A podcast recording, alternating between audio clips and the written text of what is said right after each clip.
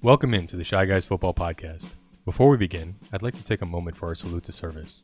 As a veteran of the United States military, it was my distinct privilege to have experienced some of the most incredible support from our civilian counterparts.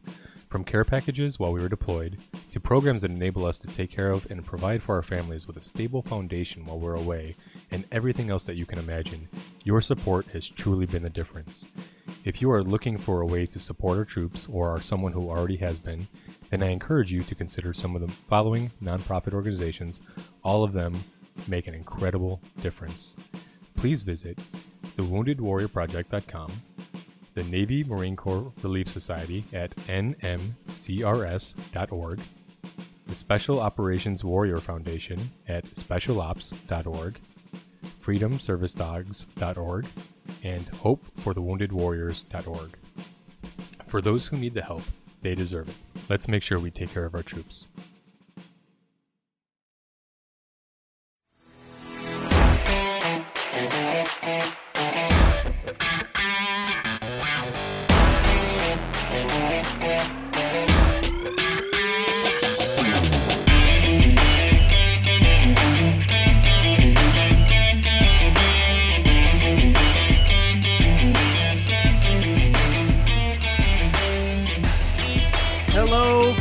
Fandom. Welcome to the Shy Guys Football Podcast, your weekly source for fantasy football news and advice. I'm Donnie Mack, and with me, as always, is Anthony Lukasik. Hey, how's it going, buddy?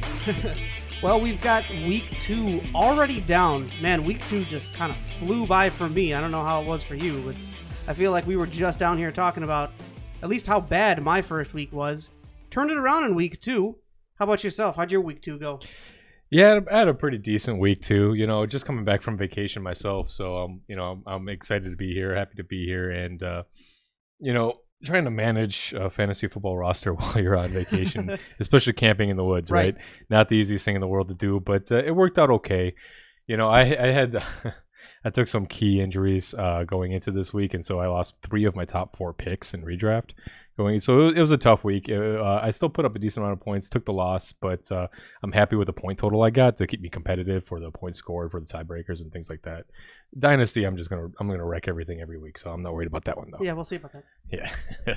Well, speaking of I'm dynasty, coming for that trophy, man. Yeah, I'm we'll coming see. for it. We'll see. I, I mean, either way, it's going to stay in the studio next year. So Yeah, either way, That's- that's we're, all we we're need. still gonna be good. It, it doesn't matter. yeah. Well, speaking of big games this week, Peanut, little shout out there. Peanut had a heck of a week in Dynasty, 188 points. Yeah, I think that's got to be like a league high uh, record so far for the Dynasty League for us. I mean, granted, it just started last year, but uh, yeah, definitely got to give her a little shout out. We completely missed last week. She blew up last week too, Yeah. and uh, I got a little uh, talking to when I got home, and she saw the she saw the clip as we were uh, looking through it before we posted it on YouTube. She was a little upset we didn't give her a call out, so that's definitely got to happen this time. There we go. We fixed that. Happy wife, happy life. Yeah, exactly. I want to mention that uh, since it's not going to be relevant throughout the rest of the show, I had a week where my kicker got me 17 points. That's always got to feel good. Oh, it does. Oh man, and you know it makes up for some of the lesser production from some other guys but uh, still overall a good week. I'm happy with it. I think everyone is uh, for the most part happy with their week two. Things are looking up. Things are getting a little bit back to normal. We're going to be talking about more of the studs and duds in a minute. But first let's get to some of the news notes and injuries from around the league. And really we should call this the injuries injuries and a bit or two of news. Because yeah. this week, what seven, seven torn ACLs. Seven to 20 seals across the league, just a, massive injury week. Uh, if you got out of this week unscathed, count yourself as lucky. Yeah, Everyone's going to be scrambling for the waiver wire. It- It's, it's going to be, we got to dissect this for sure. yeah. Well, starting us off, and this is a big one. Saquon Barkley There's a lot of big ones. torn ACL. Yeah, Saquon's out for the year. That's that's horrendous. There's a lot of big injuries. Luckily, uh, a few of the bigger guys that got hurt, all uh, they're they're going to be making a return if you know after a little bit of time. But uh, you know, NFL injuries happen. You always have to maintain your waiver wire. You always have to maintain looking at the guys that uh, who should you start over who your start starts hit decisions, and that's what we want to welcome you here to the show for. We want to help guide you guys through all these injuries and how to get through your season and get to that get to that uh, fantasy football title and claim that uh, dominant championship trophy. Definitely. Well, um, one of the other injuries this week that we will see returning, but after a couple of weeks, we have Christian McCaffrey high ankle sprain, four to six weeks. Yeah, that one hurt me. Yeah. I'm sure it hurt a lot of people listening, especially after last week. Well, the number one pick, man. Yeah, for sure. Yeah, but that's not it's not season ending. So Another big one. on. Courtland Sutton coming up with the torn ACL. There's That's another that's another big one, man. We Yep. were really hoping for him to take strides going into this season. I'm already looking forward to next season just so I can watch this guy play, man. um, a couple others. We've got uh, Raheem Mostert, who we were originally waiting for an update. We were able to find out uh, as of right now, MCL sprain. No time frame yet, but not expected week three. Yeah, so once again, guys, just keep in mind that we so we ty- typically will record on Tuesdays, and uh, so some of the information was regarding injuries you're gonna have to keep your eye on throughout the week. Uh, you, you should definitely know who is is trending towards what. There's updates out throughout all the week. All you got to do is Google your player. It's not a big deal. Um, but uh, we just want to remind you we do record on Tuesday, so keep track of these injuries as the week goes on. And then, in addition to that, uh, all the analysis that we give you is also going to be for half point PPR leagues. Yep. Okay. Uh, Davante Adams coming up with a hamstring injury. We're still waiting on a severity update. Yeah, that's set to be for updated uh, tomorrow, uh, Wednesday. So look out for Adams. That's that's going to be huge. Whether uh, what you're going to do with Lazard and MVS, those guys could have massive weeks next week if Adams does not go. Yep. All right, we got Jimmy G ankle sprain, and we're at questionable right now. Yeah, he's expected to miss. Uh, look for Nick Mullens to be the streaming quarterback for next week against, I believe it's Denver. Uh, we'll we'll get to that a little bit later on in the show as well. Yep. We've got uh, Drew Lock coming up with a sprained AC joint, three to five weeks. We've got Parris Campbell, MCL, and PCL. Uh, undisclosed, undisclosed timeline, but from what I read, it's likely a season. Yeah, they're they're up, they're cautiously optimistic that he'll be able to be come back towards the back end of the season, but yeah, yeah, it looks like for fantasy football season he's he's effectively done. You might be able to be looking at him towards the playoffs and into your championship matches, but at the same time, uh, we'd like to see some kind of uh, production history out of him before we start trusting him in our lineups at that point, barring Right. any kind of irregular situations. Okay, another one that, that may even be updated by the time you watch this podcast Sterling Shepard, waiting on confirmation of the diagnosis, but right now looking like turf toe. The MRI was scheduled for Monday, so for us, yesterday. We have not received any updates today as of this recording. So by the time this goes up, you may know more about how long that's going to be. Um, not a great injury to play on, though. No, yeah, if, if turf toe's tough. Anytime you're hampered by your feet, you know that's that's Right. going to be tough to run on, man. Okay, rounding out our injuries, we have Tevin Coleman with a knee sprain. The quote could miss multiple weeks. Yeah, and uh, so that's I mean, with the 49ers having a platoon back backfield, it's definitely a good idea to keep an eye on what's going on, the exact injury status of these guys. I mean, you have both Tevin Coleman and Raheem Mostert, which is their one and two. Uh, you got Jerick McKinnon in that third spot, ready to take the uh, lead dog role there. So keep an eye on that. Jerick McKinnon is usually going to be a waiver guy in most leagues, so definitely, uh, definitely good information to have.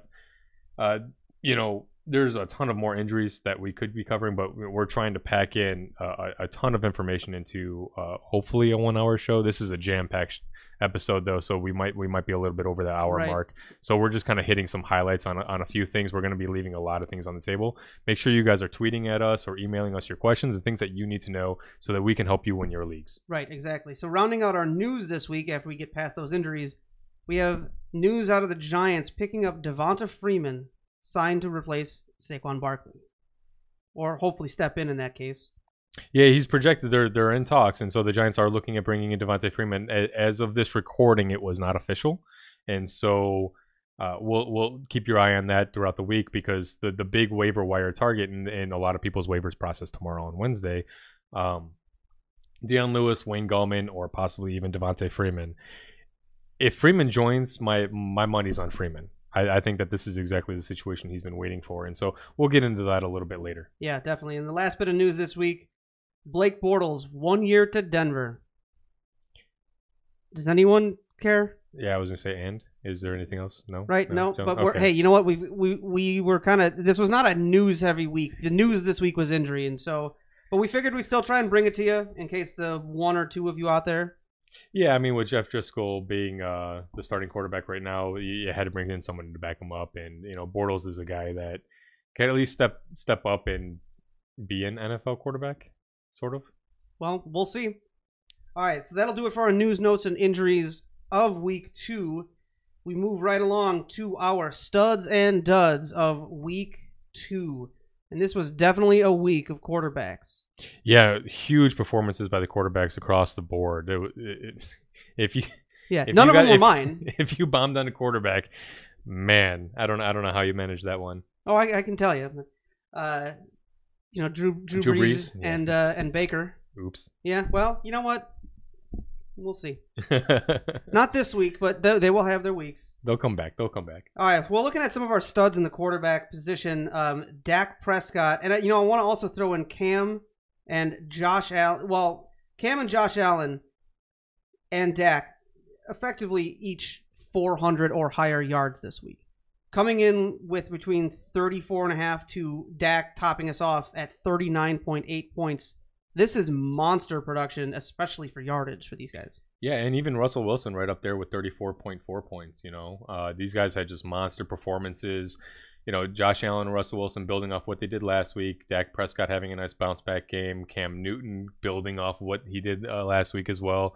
Um, this is more really more of a uh, you know continuation of what we've been seeing. Kyler Murray, kind of the same thing. Uh, I don't expect these types of performances all the time, but it is nice when you do see them. Right. Five quarterbacks this week above 30 points. Yeah, no kidding. Uh, and at least in our half point PPR, and we do four points per touchdown for quarterback position as well. Right. And even talking about just some honorable mentions, we can there's so many other quarterbacks we could throw in here because we've got 14 quarterbacks that were over 20 points this week. Yeah, I mean, you even had Jeff Driskel coming up right up at, at 19.7, taking over for the injured Drew Lock. But the few guys that I want to highlight here are going to be like Ryan Tannehill, uh, as, uh, coming off of a, a streamer type of situation. I think we called him as one of our streamers last week. I wound up with 26.8 points. Uh, you got Gardner Minshew, who I know I picked as a streamer last week. That's my boy. Uh, the Magic Mustache Man coming in with 24.5 points, and Ryan Fitzmagic bouncing back and actually having a pretty decent performance, huh? Coming in with 24.3 points, good enough for the QB 10 of the week. Yeah. It's good to see that coming back. All right, for our running backs, this is where we're going to introduce a new portion of our studs and duds segment. New we call it the uh, sorry, the uh, king of the moment. I uh, spaced out for a I little bit did. there. I was looking. I was looking on my sheet at some other notes, and I started reading some some other notes I had here. no, sorry, the- focus on this one. What are we doing? What is this guy? king of the moment, king of the right now, where my brain is trying to be outside of right now. No, the king of the the king of the right now, the king of the moment of our of our studs and duds. is the top fantasy performer for the week. Exactly. I have Aaron Jones, holy Aaron Jones, busting out at 43.6 points, man. 18 carries for 168, two touchdowns, four receptions on eight targets for 68 and another touchdown. This guy balled out against the Lions, just destroyed them. yeah, and and just I mean, just as far as looking at the the points difference between where we got Aaron Jones and the next name on our list, th- we're talking 18 points. 18 points. 18 points difference. So That's how big of a week. I mean, congratulations, Jones. Aaron Jones. You are the king of the moment, man. Right. All right, so our next guy uh, for our stud category is going to be Nick Chubb at the running back position. 25.8 points on 22 carries for 124 yards and two TDs, uh, also adding in one catch for nine yards.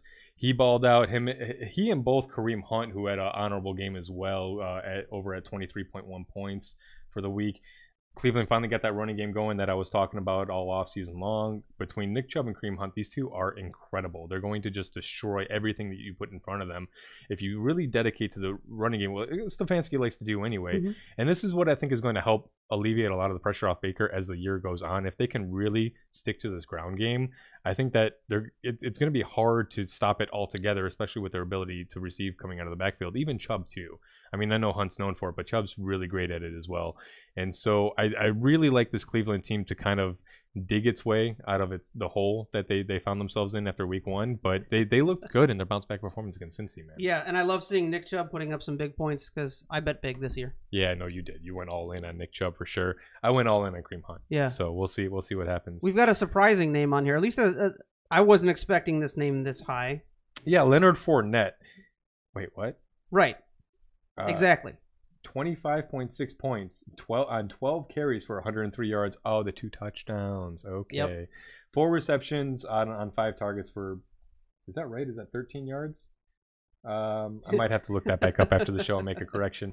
Uh, he did have a 46 yard scamper for a TD, kind of skewing his average yards per carry, and that's kind of what Fournette is. He's he's kind of like the pedestrian three yards a carry kind of guy, Mhm. but he's gonna break one every now and again and just kind of really break, burn past the second level. He doesn't really seem to have the burst that I'm used to seeing with him. Um, the last couple of years, he's he's he's lost.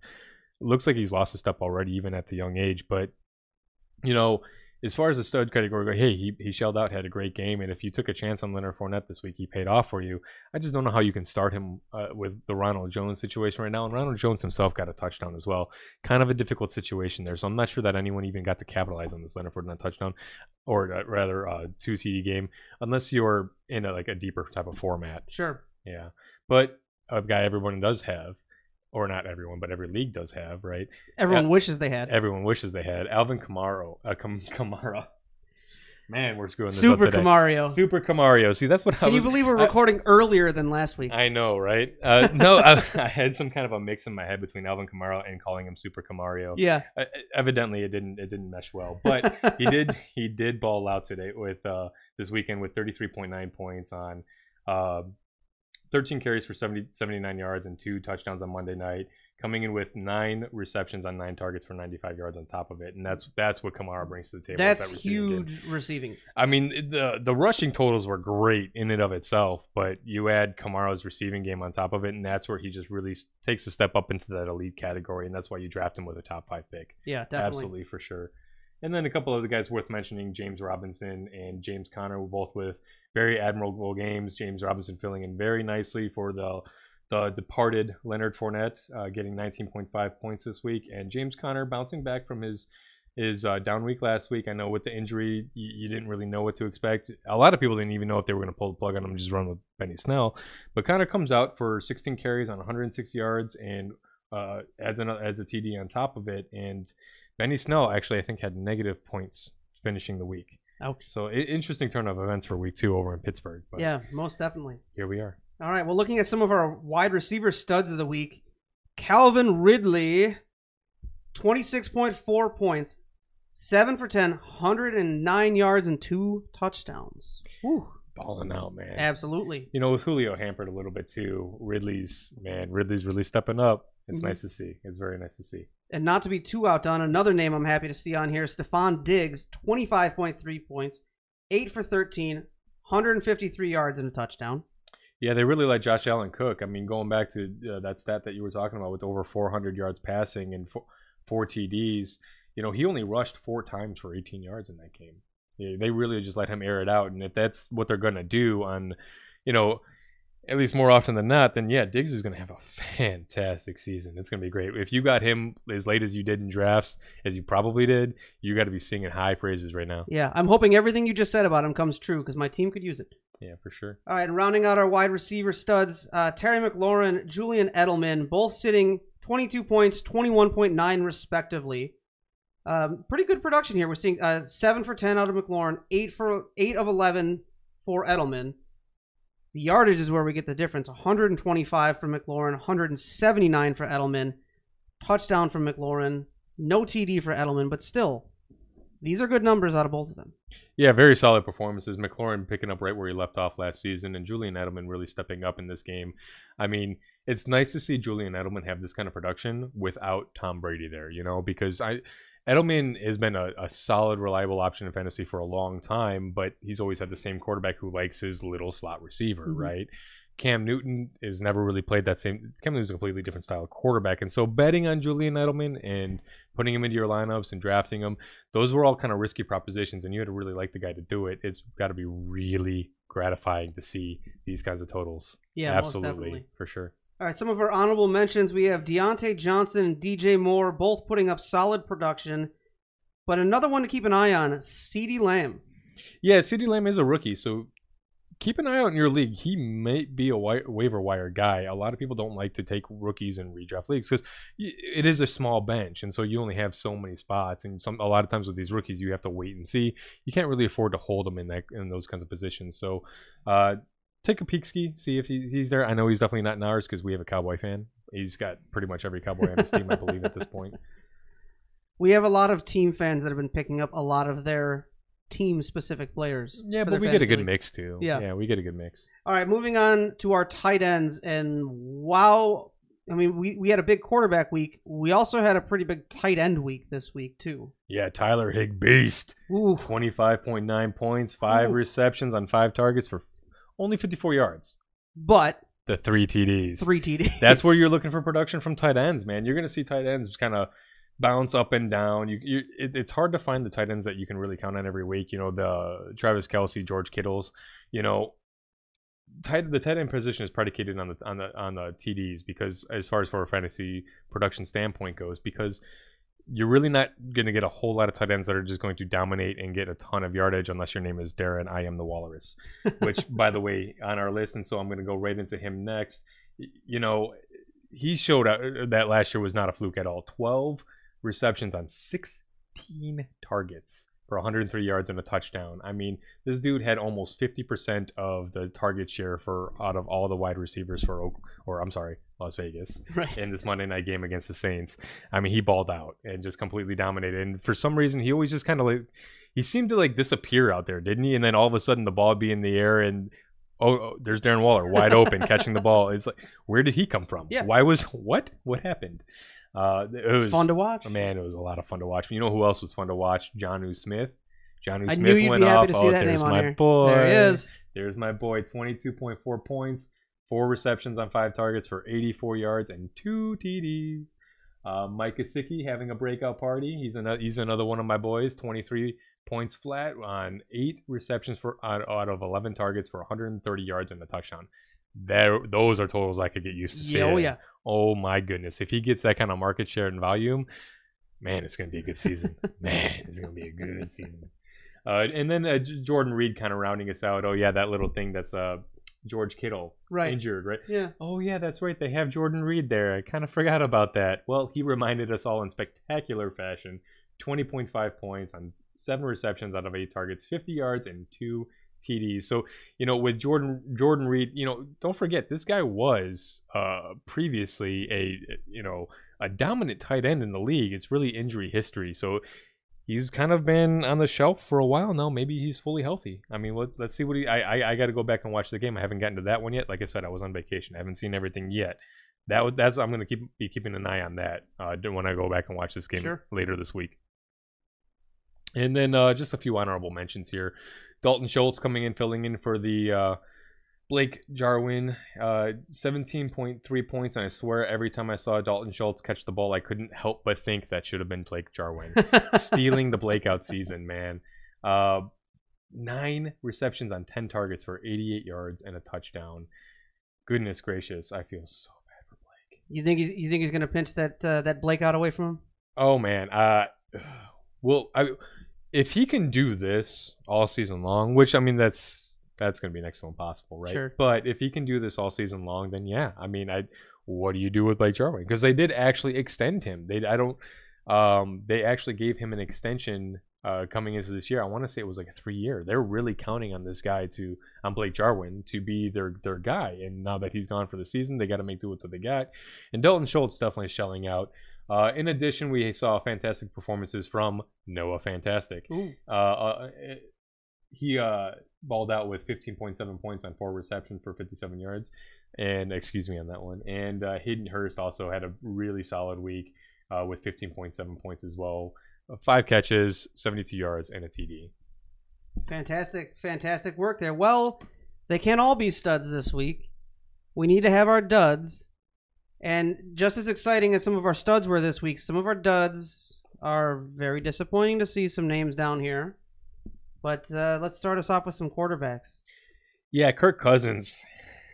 Man, if you started Kirk Cousins, Ooh. I am sorry. Um, That one one, point that one hurts. Yeah, that's gotta hurt. That's how does that happen? Uh, 1.5 points, uh, 11 for 26, 113 yards, and uh, three interceptions, no TDs. They got crushed. It's worth noting Minnesota only had four possessions in all of the second half. I mean, this was really uh, a, a time of possession thing, but they are just getting dominated Yeah. to open the season. I That's did still not. no excuse. Well, I, I did not expect them to get beaten so badly by the Packers and then following up by the Colts. I mean, they were very good. They were ten and six last year, very Yeah. competitive team, and so it's a little jarring to see them struggling this mightily this early in the season. But uh, we'll, we'll we'll see if they can shake things off. We'll see if they can rebound next week. We'll see what it like. I said, Weird things happen in the first two weeks. It's really by the end of week three that you know what your trends are. So we'll see. Two points make a line, not a pattern. Exactly. Uh, Daniel Jones also had a kind of a bummer week, 8.7 points. Look, who, eh, I wonder if anyone saw that coming. Right. Yeah, maybe maybe talking about the hard matchups and the hard schedule that the Giants have this year. Losing Saquon probably didn't help, admittedly. Um, but Daniel Jones going for uh, 25 for 40, uh, 241 yards, uh, no touchdowns, did throw an interception, and then he did run an, an additional three times for 21 yards. Yeah, honestly, he didn't look bad in that game. He looked fine. It's just, honestly, it's just a tough matchup, man. And uh, he was going to Evan Engram quite a bit. He was leaning on Evan Engram hard in that game. Uh, didn't really have anyone to step up and really take charge for him, though. And then Tom Brady with another disappointing week here 9.7 points, 23 uh, pass completions on 35 attempts for 217 yards, one TD, one interception, but he also did lose a fumble.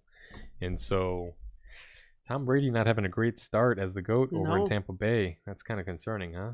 Well, you know what? Maybe maybe it's a it's a it's a problem with the heat. just too warm over there, it man. It's, it's got to get cold. They got they once they travel to the colder states, he'll be fine. Right. It'll be Exactly. fine. Yeah. We got to got to get that. got to get the gloves on. He likes playing with the gloves. Remember? Exactly. Yeah. All right. So talking about some of our dud running backs for the week, we'll start with David Johnson, six points, eleven for thirty-four, two of four targets, uh, receiving targets for sixteen yards, and yet this is still the bulk of the workload in the offense. Yeah, I mean everyone on this offense kind of struggled in this game, and they played Baltimore, right? Was that this week? I'm, getting, starting to get my weeks mixed up a little bit already. We're only in week two. Oh man, Yeah. but uh, yeah, David. You know, everyone struggled in this game, and David Johnson, I would have was hoping to see a little bit of a continuation of what we saw last week. Obviously, not quite as high of a point total. I think it was 18 points last week, but uh, you know, six points that's not going to get it done. And I was I was really hoping to see at least a 10 point week out of this guy, just so we could know that we could trust him. Right? It it's really difficult to trust anybody on this uh, Texans offense at the moment because Deshaun Watson looks like he's struggling hard without his baby blankie and DeAndre Hopkins. Oops. Yep. All right, so we've also got Todd Gurley, 6.1 points, 21 carries for 61 yards. Yeah, that efficiency has to come up, and that and you know he ran some routes on. Uh, on uh, he definitely ran some routes out of the backfield, but really didn't get the ball coming out of the backfield at all. I'd like to see him get some uh, receptions, at least a few. He's done it before, and I know that there's been concern about him doing it lately, especially with the, the Rams have all put out, you know, before the offseason. But man, you, you got to figure Todd Gurley's better than this. He's better than this, and I, I'm curious if we're going to see it or not. Yeah, well, here's a name that should make some people a little nervous Derrick Henry, getting 84 yards, but on 25 carries. Yeah, I mean, he was also targeted twice in the passing game as well, but no touchdowns throughout the first two weeks. And now you have a sub 10 point game, and you can't really afford that from your first round pick. So, um, are Henry owners starting to get a little bit nervous about this guy? I would be. I mean, what are you going to do, though? You're not going to drop him, right? Are you going to try to trade him? If you could trade Derrick Henry and still get some really solid uh, running back value in return, I would absolutely go ahead and do that. I mean, Joe Mixon is another guy who's still struggling. You know, um, I don't I don't necessarily know that I'd want to make a move from one to the other right now, just because you know Mixon's got his own host of problems with that offensive line. He can't get anything going with that offensive line. They are porous. Mm-hmm. Um, but Henry's Henry's issue is the quarterback just taking control of the team, and you got to figure that they're going to go back to him, right? I fig- I figure they got to go back to him. I feel like if you just hold on to Henry, just give him a few more weeks, he'll probably put up a monster in there. And if at that point you want to try to sell high and say, hey, you know, I don't care whether the, he's this guy or not anymore. I'm just going to get off this train. Yeah. That might be the move to make. Yeah. Another name on here that might disappoint some people, especially if you run a fab system like we do and you bet big. Mm. Nyheim Hines. Here we thought maybe, and turns out no.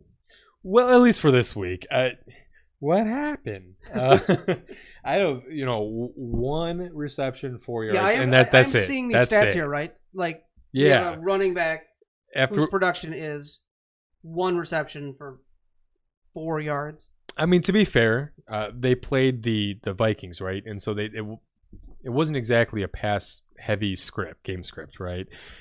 They could afford to just let jo- Jonathan Taylor pound it around, and so.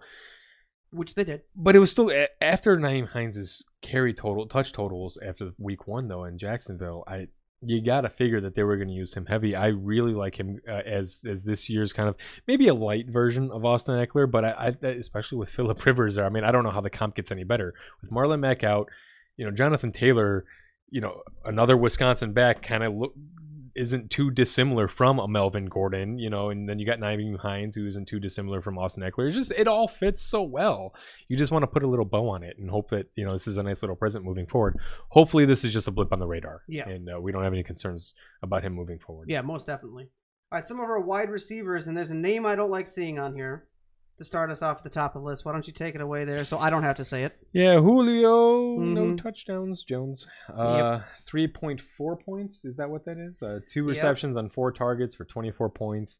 You know, dealing with a hammy issue, and he just looked hampered in this game. Right. You know, there was a few, there was a few, there was more than a few passes that he should have had. That it, it you know, uh, I know he had the two missed ones, but you know, one of those was a, a deep ball that hit him right in the hands, and he probably would have fell into the end zone had he have caught that. It, those are tou- it, it, legitimately right in the hands. Like you don't see Julio drop that, and so I'm wondering how much this hamstring is really hampering him. He, it, it seemed like it was bothering him quite a bit. Right, Yeah. and it's the hamstring that really kind of bothers me with the reliability. Because if that's the kind of thing he's going to try and play through and then turn out and not really give you much production, even if he's he's questionable going into a weekend and then still takes the field, well, you're going to play him. You're not gonna you're not gonna you not play to. him. But now, do I have to wonder every week? Is he hurt and he's going to play through it? I'm going to start him, and now he's going to be fighting that injury the entire game and not being able to deliver what he needs to deliver. And this is the reason why these are kind of the scary things, right? Because with these types of players, if they're active, you start them. You you have to, right?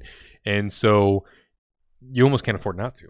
And with Julio Jones and this, it's a soft tissue injury, and soft tissue injuries are always really hard to bank on. You never know when they're going to re-aggravate. That's a big thing. Is when players will often play through injuries. That's just a part of the game. That's part of the NFL, right? Certain players are better at than others. Um, Julio had a penchant for being injury riddled early in his career, and then towards this back half, you've seen him just be really reliable for fantasy football purposes.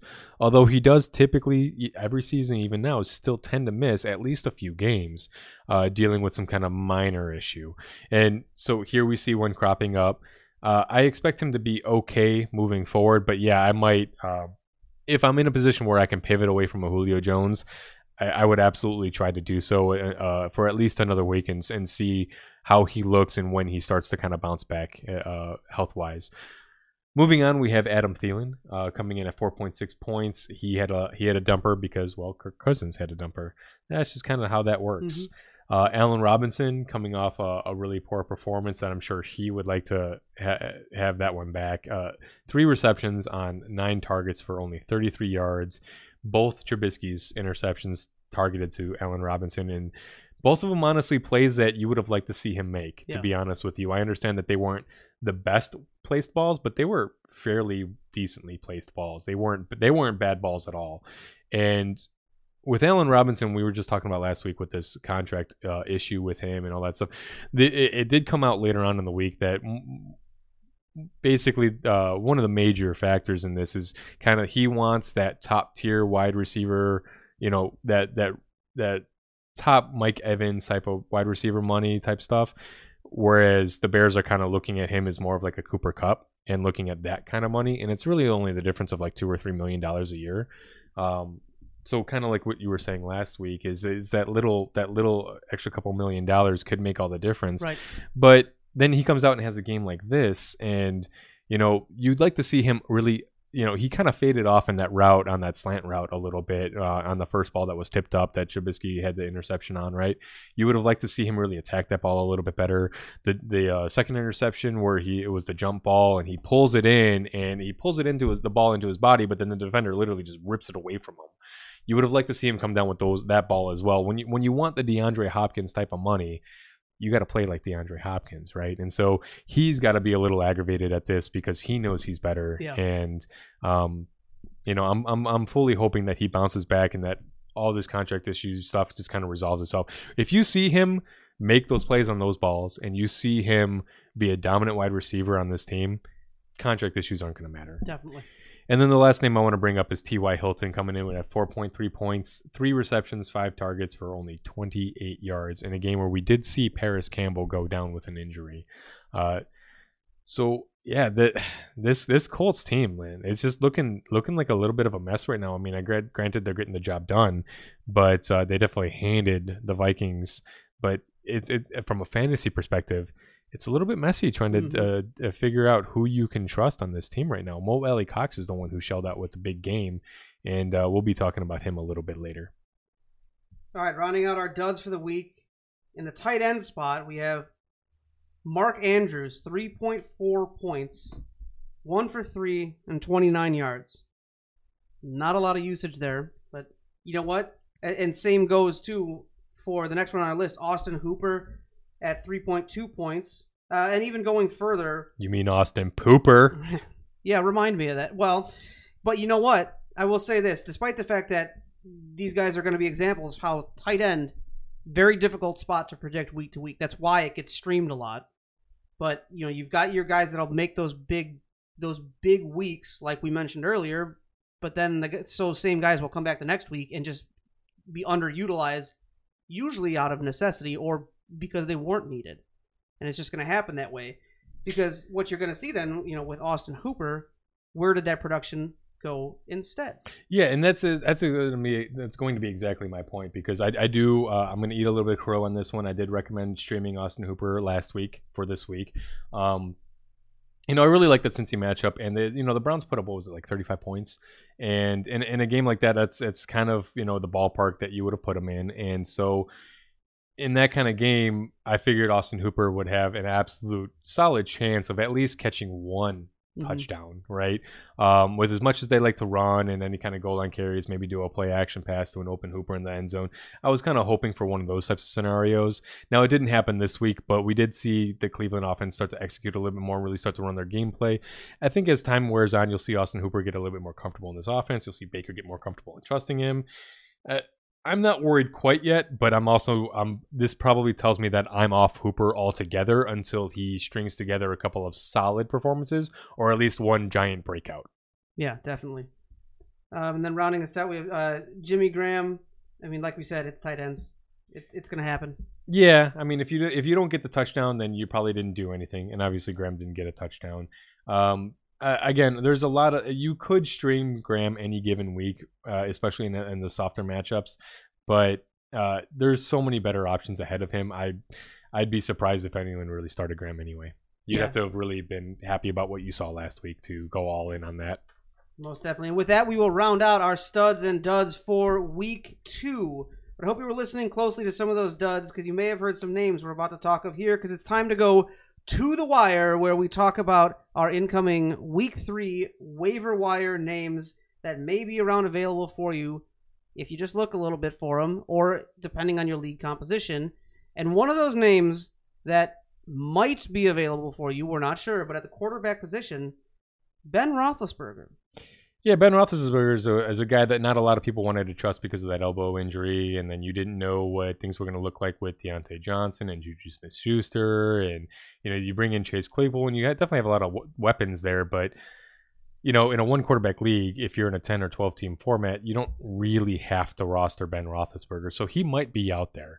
Uh, he might be on the wire, and I, I, I feel like at this point, this is a guy that you can absolutely just trust and not worry about it at all.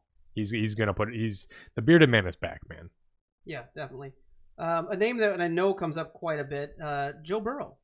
Yeah, you know, a lot of people were really hope, hopeful for this rookie going into the season. Now, I mentioned that I was as well, and last week I was really, I was more disappointed in the Chargers uh, game than I was expecting to be. I didn't expect it to be a great game for him, but he just had a lot of weird plays that made me take a pause and a step back, and I said, okay, I need to see what I see against Cleveland before I, I really uh, want to bank on this guy at all. And I saw a lot of good things. You know, I saw a lot of good things from Joe Burrow in this Cleveland matchup. His deep ball is incredible. This kid throws up a great deep ball. You really saw him kind of take step up, look a little bit more comfortable running this offense a little bit. Um, he's he's still got a lot to work on on the the play by play execution, uh, and as far as consistency standpoint goes. But Burrow is going to be a usable fantasy asset this year. Absolutely, I might not use him at least in the immediate uh, future until unless there's a, a it's a soft matchup. But this is definitely a guy that you could stream in a pinch for sure. Okay, going a little bit going a little bit deeper down into potential quarterbacks. Nick Mullens. What do you think? Yeah, I mean, with Jimmy GQ, Q standing for questionable against uh, next week, um, Nick Mullens is definitely a solid streamer candidate this week. Going against a soft matchup against the Giants, uh, you should see him be pretty suitable for getting you by a week if necessary, for sure. Okay. Last one, uh, Justin Herbert. Yeah, I would have liked to put him in our streamer category for. That's, uh, why, that's why I saved him for last. Yeah, especially with the waiver. You know, the problem is, is so what happened with if you don't, if you hadn't heard, Tyrod Taylor, the starting quarterback for the Chargers, got a pregame injection. Um, I, am not really sure on the details on that uh, before the game, but as far as I understand, it's pretty standard stuff. And uh, he ended up with some shortness of breath, and I, I, I, think someone even reported a headache or a migraine or something like that too. They ended up bringing him to the hospital, and so Justin Herbert got the surprise start last second uh, against the Chiefs and had a really solid first outing, especially for a rookie, especially for last second. Herbert looked great and darn near beat the defending Super Bowl champions. Now, I don't want to make too big of a deal about it because I don't. Herbert didn't himself beat you know, or come close to beating the Chiefs. Sure. The Chiefs' offense did look a little flat. They, they they weren't explosive like they usually are. Pat didn't really turn it on to like the fourth quarter, and then obviously with the overtime. But the Chargers still could have. They could have absolutely won this game. That that that overtime punt call. Everyone I think is scrutinizing uh, Coach Anthony Lynn for that that that punt in overtime look, I mean, I I, I kind of get it, but this is overtime. It's the NFL, and you got the Chiefs on the ropes. How yeah. often is that going to happen? You know what I mean? You got a chance to beat the Chiefs, and that's a big deal. You know, you got you gotta you gotta go attack that. You can't you can't play that too passively because if you let Pat give if you give Pat a chance to beat you, he's probably gonna do it. Yeah, for sure. But so in any case, getting back to Justin Herbert, it doesn't look like they're going to start him. It looks there doesn't even look like they're going to evaluate him to start him. It looks like if Tyrod's healthy enough to go and is, is okay to go next week, they're going to just roll with Tyrod. They're not going to bring Justin Herbert back out. So you can't start streaming him just yet. But this is nice because in the you know the near future, whenever it does happen and the team does announce that they're moving from Tyrod Taylor to Justin Herbert, you can take the matchup, you can take a look at it, and you can decide then if you can stream Justin Herbert right away because we've already now seen him. And so that at least gives us a warm fuzzy going in if if if it's a softer matchup and you really need a streamer for sure. Definitely. All right, moving on to some of our running back potentials. I've got a name for you, and we're going to break this down. Very simple arithmetic. Jerick McKinnon, because one, Jerick. most sorry, sorry, Jerick. We're going to make this real easy for you, because Mostert. Mostert got Owie. Coleman got Coleman. Owie. McKinnon next in line. There one, we go. One, two, three. One, two, three. Down the line. There we go. Yeah. Uh, next one up, Darrell Henderson. I like that. Make it easy, right? Yeah, no, yeah I'm, I'm down with easy. Man. We shouldn't have to explain why it's all right. Out, out. Well, there's your next choice. Yeah, there's your next man up. Go now, keep an eye on Mostert because there is the outside chance that he can play this this Sunday. But I, I mo- most reports are it, it's it's unlikely. But uh, yeah, Jerick McKinnon could be a great waiver wire ad at least for this week. Okay, Darrell Henderson, current leader in what? What do you have down here? Random merry-go-round at the moment. well, I mean, yeah, I I thought it was good. No, are we not going to use that? Maybe we don't use that. We'll No. come up with something better. Yeah, no, no, no, no. Go ahead. But no, but but but continue on there. Well, I mean, with this with this backfield, Sean McVay has come out and, and, and talked about taking a very Kyle Shanahan esque approach to this backfield between Cam Akers, Malcolm Brown, and Darrell Henderson, and and so to me, it really is like a ramdom merry-go-round. See, I thought that was clever. No, okay. Yeah. Well, No, I got it. just didn't appreciate it. Well, you know what? You make the you make the punts from now on. Cam Akers banged up in this game. Malcolm Brown hurt it at his whittle finger, and Henderson balled out with the opportunity given to him himself. You know, it shelling out for 81 carries on 12 attempts for uh I'm sorry. 12 carries for 81 yards and 3 targets, catching 2 of them for 40 yards. Uh, Brown is expected to play next week with that hurt finger, but with Brown only putting up 47 yards on 11 attempts while Henderson went off, can you really trust him? This sounds familiar. Did did, did we talk about this already? Is didn't we create like some kind of a fictitious scenario last week that I think exactly this. was it? Wasn't it? We're very exactly close. We're very close. Henderson going off, Brown really just doing nothing, and after uh, everyone, you know, clamoring for Malcolm Brown off the wire, Henderson steps up, and you know, Cam Akers going down is kind of the cherry on the top. I just, this is a backfield that's, you know, man, it's it's gonna be from on a week to week basis. This that this is what we've been saying. It's going to be tough to, to figure out who you can start now. Right now, it is Darrell Henderson, and so what do you do with Malcolm Brown? Well, if you spent a decent amount of fab on him, now you got to hold him, right? Um, it's going to be interesting to see what happens. That's why I'm just I'm hands off on this Rams backfield. I'm going to let Mhm. someone else deal with this headache. Who knows? Maybe it's a roster bomb. You know? Yeah. Well, here's a name that should make for a pretty quick note. Mike Davis. Yeah, short and sweet here. You know, he's the handcuff for CMC. CMC's out for the next four to six weeks. He thinks sooner. I'm hoping he doesn't rush it back because we all saw what happened to Kamara and Barkley last season. Now, CMC's great. And even just watching that game, um, we were just I was just watching this game that game earlier today. Man, is this guy good? He just it, there's no running back in the league like him, and I, I could understand him wanting to rush back, and I can understand him even being productive if he does. But I'm when a football player is not playing at 100 percent percent, they move differently, and when they move differently, they have a chance at tweaking something else or re-aggravating an injury, things like that. I just hands off, you know. Let him let him get healthy. Mike Davis is the guy you can start in the interim. Just be aware, Reggie Bonnafon. Check to see what his touch carry is like uh, next week, just so you know if you can trust him moving forward while um, CMC is out. Okay. Now, what do we think about Joshua Ke- Joshua Kelly? Excuse me. Yeah, Joshua Kelly is a great is a must add. He if he is not already taken off the waiver wire in your league, if you're in like some kind- any kind of a home league, he needs to absolutely be rostered. He is looking like he's going to be the new Melvin Gordon in town next to Austin Ekeler. Got a team high 23 carries against KC. You know, he might not have the production that Gordon had just yet, but he's getting the opportunity and he he's looking good. You know, give him some chance to develop, let him start playing a little bit faster. I think this kid's going to have a really bright future here. Okay, this one's going to be a question based on what we've seen injury wise this week. With with Saquon out, Hmm, is there is okay. there anyone to trust in that Giants backfield? Yeah, so I got a whole paragraph I wrote here just kind of explaining how to handle this Giants backfield. Are we going with the whole paragraph or you want the short and skinny? Where are we at? We're at 47 minutes. Go ahead, just give it to us. You want to give it? Oh, we're Yeah. just going to run with it. Okay. So, Dion Lewis, Wayne Gallman, or the dark horse candidate, Deontay Freeman. Devonta Freeman, I'm sorry. So, with Barkley gone, this th- this is the scramble that you th- you we have a starting running back in the NFL open for grabs, right? And nobody really knows if it's going to be Dion Lewis, Wayne Gallman, or Devonta Freeman. Now, if you want a piece of this backfield that could potentially turn out to be a season long asset, you're going to have to cover your eyes and throw your dart. Dion Lewis did look good last week against Chicago. However, this is a rather important detail. He literally was the only healthy running back on the roster.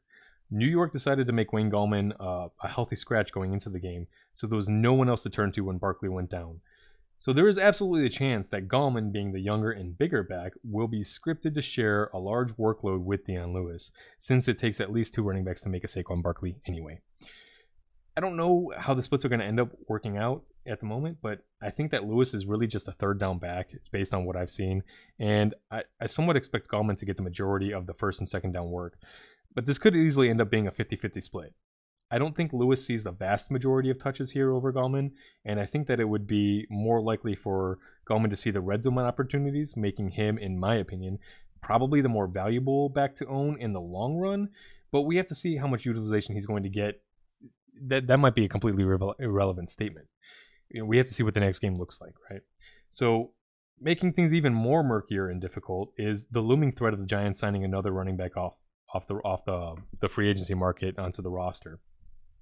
Now, Devonta Freeman has been just chilling out, kind of waiting for a situation kind of exactly like this, you know, and keep a close eye on this one because the, I saw a report earlier today. The team's already talking to Devonta Freeman. It looks like it all it, all reports are indicating that Devonta Freeman is going to sign with this team. If that is the case, Devonta Freeman is where my money is going to be at. That's where my fab dollar is going to be at. Um, maybe not right. I probably wouldn't plug and play start him, even if you're a Saquon Barkley owner. I I don't know. It's it's tough. Uh, you know, if the Devonta Freeman signs before the weekend, I think that if you bid enough to get Devonta Freeman, you might be able to get Dion Lewis on the cheap, and then mm-hmm. maybe even just roll with Dion Lewis week one, just because you know that he's guaranteed at least some touches. Because you don't want somebody to goose you, right? Right. But running backs are kind of those things where we've seen it in the past. You you a couple of days, and that's all you need to be ready to go for to at least get a few touches in the weekend. Devonta Freeman, I think, would definitely be the most talented running back on this roster with Saquon down. So there you go, my friends. There we go. Good luck and happy hunting. Yeah, a lot to take away from that. Thankfully, wide receivers not quite as difficult this week. There's some something to say, but uh, There's some good ones, there, man. there are there are definitely some good targets worth keeping an eye on. Um, Shenault Cole against Miami. Yeah, that's a, it's a good matchup. Uh, you got Laviska Shenault and Keelan Cole. Xavier uh, Xavier Howard should draw the DJ Chark matchup, but sucks for Chark. Um, but you know, Ch- Shenault is obviously being worked in very early in, uh, into the season already. Even as a rookie, he's getting scripted runs. They they want to get this guy the ball, and he's a game breaker. That's what he's. So kind of like the Mostert 80 yard touchdown that you know. Uh, I know a lot of people are taking victory laps about, and you know having back to back weeks. Shenault's that same guy, and so um, with him getting the touch totals that that he's getting, he might be worth that that free stash ad. Keelan Cole also seeing a ton of targets, you know, 13 plus points in each of the last two weeks. I'm in. I'm sold on Cole. Yeah, Yeah, For sure. Absolutely. I've liked this guy from from years ago, to be honest with you. But with the quarterback mess in Jacksonville, he kind of just disappeared off the radar, and now it looks like he's making his comeback. Perfect. I like it. All right, I'm going to give you a name here because you've got something to tell the people who didn't listen to you before. Russell Gage. Yeah, if you didn't believe me last week, stop being dumb. Pick him up and play him if you're wide receiver needy, man. See, he told you. You had a chance. This is this is your last chance. 'cause Yeah, don't not, he- expect this he's not going to be here next week. Right. Okay. Uh, Tre'Quan Smith. Yeah, evidently he's the handcuff to Michael Thomas. Um, I did not know that. Uh, I was expecting, so everyone was expecting Emmanuel Sanders to really Yeah. ball out here, and that kind of makes it a tough question with Emmanuel Sanders. What do you really do for with him? A lot of people are calling to, to drop him, and I mean, as a Michael Thomas owner, I'm happy if you drop Emmanuel Sanders because I'm just going to go scoop him right up. I'd still, I think, rather play Emmanuel Sanders over Tre'Quan Smith when Mi- Michael Thomas is not on the field. Uh, however, Tre'Quan did look pretty solid in this game. He looked legit pretty good. Not great, but like a capable receiver playing the Michael Thomas role in the Saints offense with Drew Brees and that team, Yeah. which is a fantastic team. Anything can happen in any, any given week, and if you're competent in play in this offense, your odds of being productive are good, for sure. Okay. Now let me ask you this: Do you go looking for MVS on the waivers this week? I mean, I'm still a Lazard guy, and I, I have Lazard pretty much everywhere. Um, See, and I have MVS. This is why I'm hoping you tell me something good here. Yeah, I mean he. I mean no, I mean, but he's the Nos target, right? Yeah. He's the he's the he's the game breaker, and so whereas I like Allen Lazard because he's he's um the more solid option. MVS is going to really blow up, and so when you're looking at those um wide receiver threes, if you need to play a wide receiver three or maybe four, you know, MVS is not a bad play anyway, even over Lazard, right? Because it depends on what you're trying to get. And if you're, if, say you're going against the number one team in your league, do you want to go with Lazard or MVS? No, you want to go with MVS because you're hoping he's going to break it out and bust off two long touchdowns and blow up over 20 points as your wide receiver three or four. Right? So it, it just kind of looks what you're but depending on getting out of them. So for me, I needed someone to fill the shoes of Michael Thomas, and obviously Lazard's not going to do that. Right. But I needed to get some kind of guaranteed point total at the wide receiver position. So that's why I I have Lazard as kind of my backup there. And I, I had him plug and play. I have Jalen Reagor as my game breaker, who is yet to really make his breakout. Carson Wentz is struggling over there in Philly. It's making it kind of tough, and I'm I'm gonna have to hold off on Reagor for a while until uh, he actually gets it done. Okay. It's unfortunate. Well, and finally, over to tight ends, another streaming position, and we've got some options this week. Yeah, I'm just gonna run through these Go really ahead. quick. Um, you know, Mike Gesicki, Jordan Reed, Mo Alie-Cox.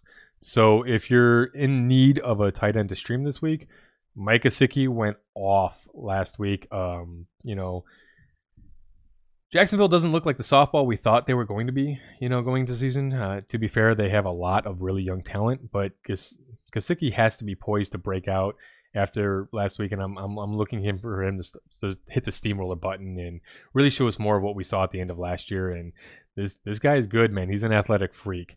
Jordan Reed, we talked about earlier. If Kittle misses more time, I, I I don't know the reports about Kittle going into this Sunday. We're gonna have to keep an eye on that. Uh, follow us on Twitter for updates. But with Jordan Reed, if he does get more playing time in Kittle's absence, you can absolutely stream him because hey, we already know the San Francisco wide receiving corps completely depleted, backup quarterback to boot, and so you got to figure the big target's going to get at least some mm-hmm. volume, making him at least giving him a safe floor, Sure. right? And then Mo Alie-Cox, the Mountain. I am dubbing him the is that Gregor Clegane? Sandor's the the, the the the dog, right? right. I'm just kidding. I know it's not. Um, Mo Alie-Cox coming off with Trey Burton and Jack Doyle both banged up. Mo Alie-Cox capitalized on his opportunity on Sunday, catching five of his six targets for 111 yards. I've been waiting for this guy. this guy is gigantor out there on the field, just yeah, heads above everybody Whew. else, man. I mean, he's he's listed at what 6'5", 6'6", 267, but he just looks like a beast out there. He looks like a grizzly bear running around out there who's just going to paw the football, and you're not going to be able to do anything against him. It's soft matchup against the Jets next week. I look for Rivers to play with his new toy. Alrighty. Well, right now is your chance to open up your apps and go looking to the wire and find some of these guys. See if they're available. See if you've got space to stash them or pick them up to stream them for next week. Get them now because you're listening to us and you're going to beat everyone else to the wire. We've got a few guys on a list here to hold your horses on. Now, you sent me a list of four names as we were putting this together, and I took Mhm. one look at that list and I agreed with every four name on here. Me too. Well, I should hope you agree with yourself. Uh, why don't you start us off in the quarterback position? So at the quarterback position, I have this guy with with an average of only about 13.5 points uh, fantasy points per game over the first two games of the season. You may be really ready to send Baker packing to the wire and just start streaming the position for the season. Don't do that yet. At least not yet. Granted, Baker only gave you a shade uh, over 16 points against Cincy in a game that you know the Browns pretty much dominated the whole way. He still had to put up a ton of points though, and he didn't really get a lot of production done. I get the worry, but you know this is a team that's going to be predicated on the running game, as I was allude- alluding to earlier. And to be honest with you, it should be. This is a really great running team with the with the two backs that they have, and their offensive line look pretty much capable to feature these two running backs, at least against Cincy. Granted, they're not the best defense in the world. But even still, the the, the more the run game works, the easier it's going to be on the quarterback. You also bring in Austin Hooper, who's great at, at sneaking out for the easy receptions. You have game breakers in Odell Beckham, even Jarvis Landry is highly talented. And, you know, Nick Chubb and Kareem Hunt can take it to the house anytime they get a ball on a swing pass out of the backfield anyway, or a screen pass. And so Baker is still really surrounded by a lot of talent on this team. And I would not be surprised to see them start to kind of develop a rhythm where Baker becomes more of a game manager, but the fantasy production is there um, as a baseline on for a volume floor play for him because once they get going and he doesn't have to really carry the team anymore, I would look for Baker to, you know, he's gonna he's he, he's a guy that can take it out of the backfield, maybe run it in for a touchdown. He's got Austin Hooper for the, the big red zone target. He's got guys that are going to break away and give him the credit for passing TDs.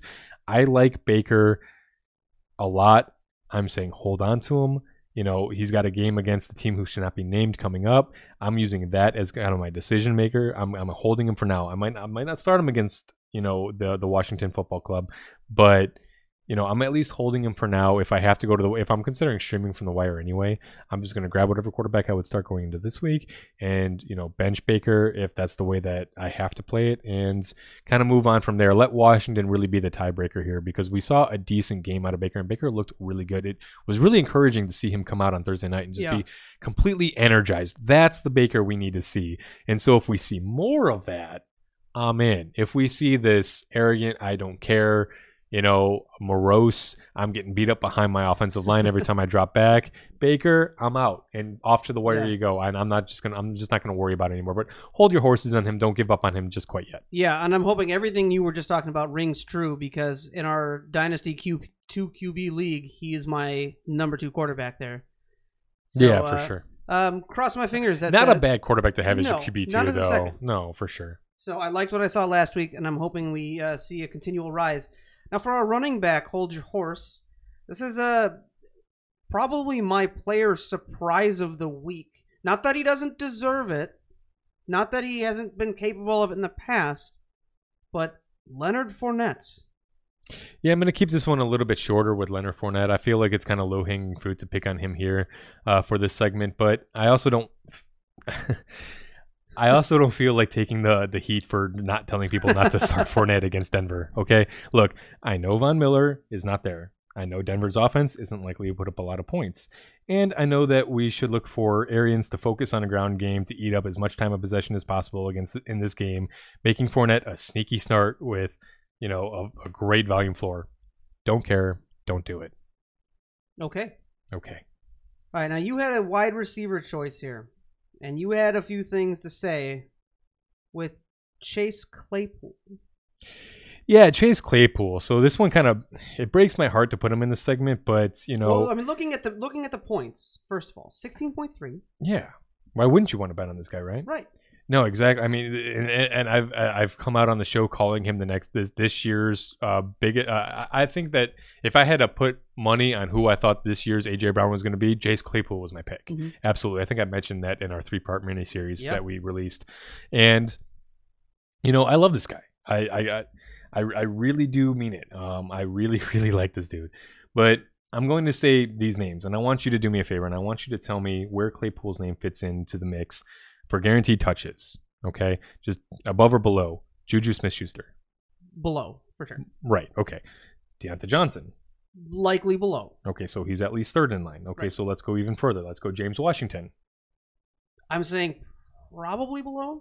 It's getting a little. Yeah, I mean that was the question going into the season, right? Was Yeah. he drafted to be James Washington's replacement, or is is is he? Are they all going to see targets? What about Eric Ebron? This is where I'm thinking above. You But- think about okay, so that put, But- still puts him but fourth it's still a maybe. Sure. I mean, with Eric Ebron tight end position, he's still newer on the team. We haven't really seen a ton from Ebron yet. We'll we'll see if anything kind of develops there between him and Roethlisberger. But so according to this, we expect him to be at least fourth in line for targets. Right. Well, we're also not counting James Conner out of the backfield.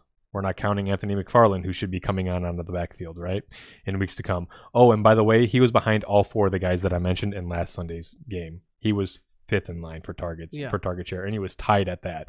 And so, you know, uh, give me a second. I just got to find my place on the paper again, real quick. He was behind all of these guys on Sunday, and look, I like this kid. I have super high hopes for him in his career in the NFL, but I'm waiting till one of these guys ahead of him for like one of them to go down before I really start feeling like I can spare a roster spot for this guy with a limited uh, bench and redraft. You know, he's going to give you these Nas performances probably more frequently than we might think for being a rookie, right?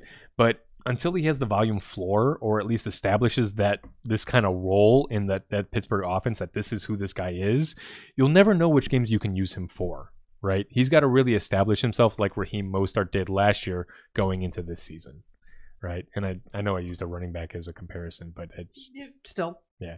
Valid. okay. Uh, finally, as a tight end, hold your horse, Dalton Schultz. Yeah, you know, um, Dalton Schultz is Dalton Schultz is my hold your horses tight end pick for the week. He's Filled in admirably for the lost but not forgotten Blake Jarwin, catching. Can you tell how much I miss Blake Jarwin? Catching 9 of 10 targets for 88 yards and a touchdown, but also losing a fumble. However, the Atlanta Falcons are not the Seattle Seahawks, so be wary of trusting the unproven.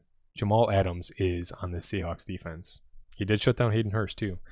I'm just saying, you might be clamoring to start this guy going into the week for a, for a streaming candidate, and I would I would like to see how he does against a, a Mm-hmm. better defense first. And you know that was just kind of a weird game for the Cowboys to begin with all around against the Falcons. They came back what to win 40, 40 to 39 and they came back what what was it like three touchdowns they were down or something like that man it was crazy Yeah. yeah, it was a, it was a great comeback though All right, well there we go. We have Baker Mayfield, we have Leonard Fournette, we have Chase Claypool, we have Dalton Schultz. Hold your horses. just a little bit Just a little bit. Okay, now it's time for a segment that now that we are into week two and this is a little more applicable for our Shy Guys football fantasy leagues, we like to talk about some of the big things that happen throughout our league. You hear us mention some of the big games at the beginning, um, but one that we think will help your team out a lot is to analyze some of the trades that happen. And we have our trade of the week for the Shy Guys football leagues. Why don't you let us know what happened there? Yeah, so in our in our dynasty league, we call it the Eternal Glory League.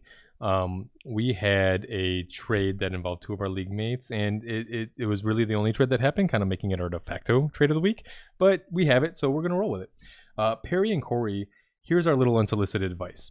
Listen up. So Perry traded Noah Noah Fantastic to the Silly Rabbits in exchange for Devin Singletary and Scotty Miller. With the Silly Rabbits desperate for a tight end with uh, having Kittle injured, Noah Fantastic was brought in to be the savior at the at the cost of what might be the illustrious career for Devin Singletary and you know Wes Welker Part Three, the littlest white pirate. A shrewd move, now owning two shares of basically two incredibly young and incredibly gifted tight ends that will be dominant for years to come, and poss- but you know you could possibly even use one of these guys as a trade bait down the line uh, later on to secure an even better RB two, or if you're looking at trading Kittle, obviously you might even be able to get an RB a low end RB one out of that. Well, so once you know Fant's value kind of cements its place in self, you can make that determination on which of those two that you want to keep.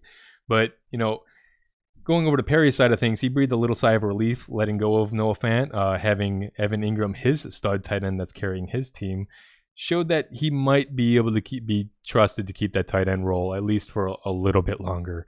Um, in desperate need of running backs, however, Perry had little choice but to trade away for more immediate usable depth at at the other positions. You know, overall, I call this a pretty solid move for both teams. Best of luck, guys. May the odds be ever in your favor. Well, there you go. That'll do it for our trade of the week. Before we put a cap on week two, being the shy guys, we always like to take a little trip down to the hometown corner. The Anthony's analysis of our hometown Chicago Bears. Yeah, buddy, quickly going to be my favorite segment of the week. Yeah, oh yeah, All right, so we'll this kick could this, be its off own here. show. You know, maybe one day. maybe one day. Should I be so lucky? Yeah, So, with the Bears traveling into Atlanta, we'll see the first real test for this defense against one of the top passing off offenses of the league. With Julio hampered a bit, the Bears could be in for a bit of a break, but then they still have to contain Calvin Ridley, Russell Gage, Hayden Hurst, and oh yeah, that uh, that Todd Gurley guy. He's I hear he's pretty good. um, I expect Mitch to be and you know possibly feel pressured to be put up some points in this one, and that's kind of the issue with him, right? Gaining his confidence and being mentally prepared to be the franchise quarterback is exactly where Mitch struggled last season and exactly where he needed to improve this year to, in order to take that next step that we all need to see him take if he's going to keep that starting job. And as I was hoping, he's built up a little bit of momentum going into this one, right? And uh, I think it's going to help him, but he's he's got to get plenty. Uh, he's got plenty of room to take advantage uh, of this Falcons defense. If he can hang in there, I think that will be enough for him to maintain his role. But I would really like to see him light the world on fire here. This is the perfect game to really make a statement um, and really define this season the way he wants to. We'll see if he can do it, but this is this is all on him. The defense is not going to win this game for him here. If he bombs and puts up a stinker, he may only get next week to bounce back if he even gets that. And so I think that he's earned enough of a leash here in the first two outings, and I I like what I've seen plenty enough from him in the first two games that I think that it's it's they're really only going to pull the plug on him in an extreme, in case of emergency break glass type of situation. I think if he if he doesn't get the job done here, I think that he will still get a chance next week against Indianapolis, uh, like I've been saying all offseason. But uh, he would have to have just a monstrously terrible performance in order for them to make the switch. And once that happens, there there may not be any going back. All right, well, still looking forward to another great season out of the Chicago Bears. Well, a better season out of the Chicago Bears, but liking what we're seeing so far. Uh, it's it's You got to be happy with the two wins, Yeah. for sure. yeah. I I'll mean, take them. I'll take the them anyway. the day, get them. and and they have not made for boring games. That's for sure. No, absolutely. And you know, to be honest with you, watching that Giants game, the the scoreboard was a heck of a lot closer than the game Mhm. ever was. Uh, the Bears really dominated that game all throughout. Um, you know, you saw the two picks in the second half, but to be honest with you, it didn't it didn't look like they were really trying to dominate the game. It looked like they were trying to milk the clock a little bit more and just kind of hang on to that lead like they they typically do when they get up. Matt Nagy likes to just kind of put the pressure on the opposing offense to to put the points up. Well, that'll do it for this week's episode of the Shy Guys Football Podcast. And as we begin to close on week two and look forward to week three, I'd like to say now's the time that the patterns are going to start to emerge when it comes to consistent production. As we said before, two points, they're not going to tell you, two points of data aren't going to tell you everything you need to know. But you need to see the pattern for sure. Right. You're going into week three. Pay very close attention to how your players have been trending because you're going to start to see those patterns develop. This is the time when it's still a little too early to make some of the rash decisions, as we told you in the Hold Your Horses segment. But you can start planning where some of your guys, especially the ones that you drafted high on, may not be starting to pan out the way you thought or aren't being utilized as expected. So week three is going to be crucially important going forward to keep an eye on those and get moving. But with that, we will bring the episode to a close. Thank you for watching the Shy Guys Football Podcast. If you'd like to get in touch with us, you can leave a comment down below on our YouTube channel, and we'd love to hear from you about some of your big wins and losses, any questions you have. You can also tweet at us at Shy Guys Football or send us an email at shyguysfootball at gmail.com. And if you, if you also happen to be a coffee or an energy drink sponsor, we'd love to hear from you as well. Um, Power things. Yes, exactly. So in the meantime, best of luck on all your waiver wire picks and your trades going into week three. And until then, we'll see you next time.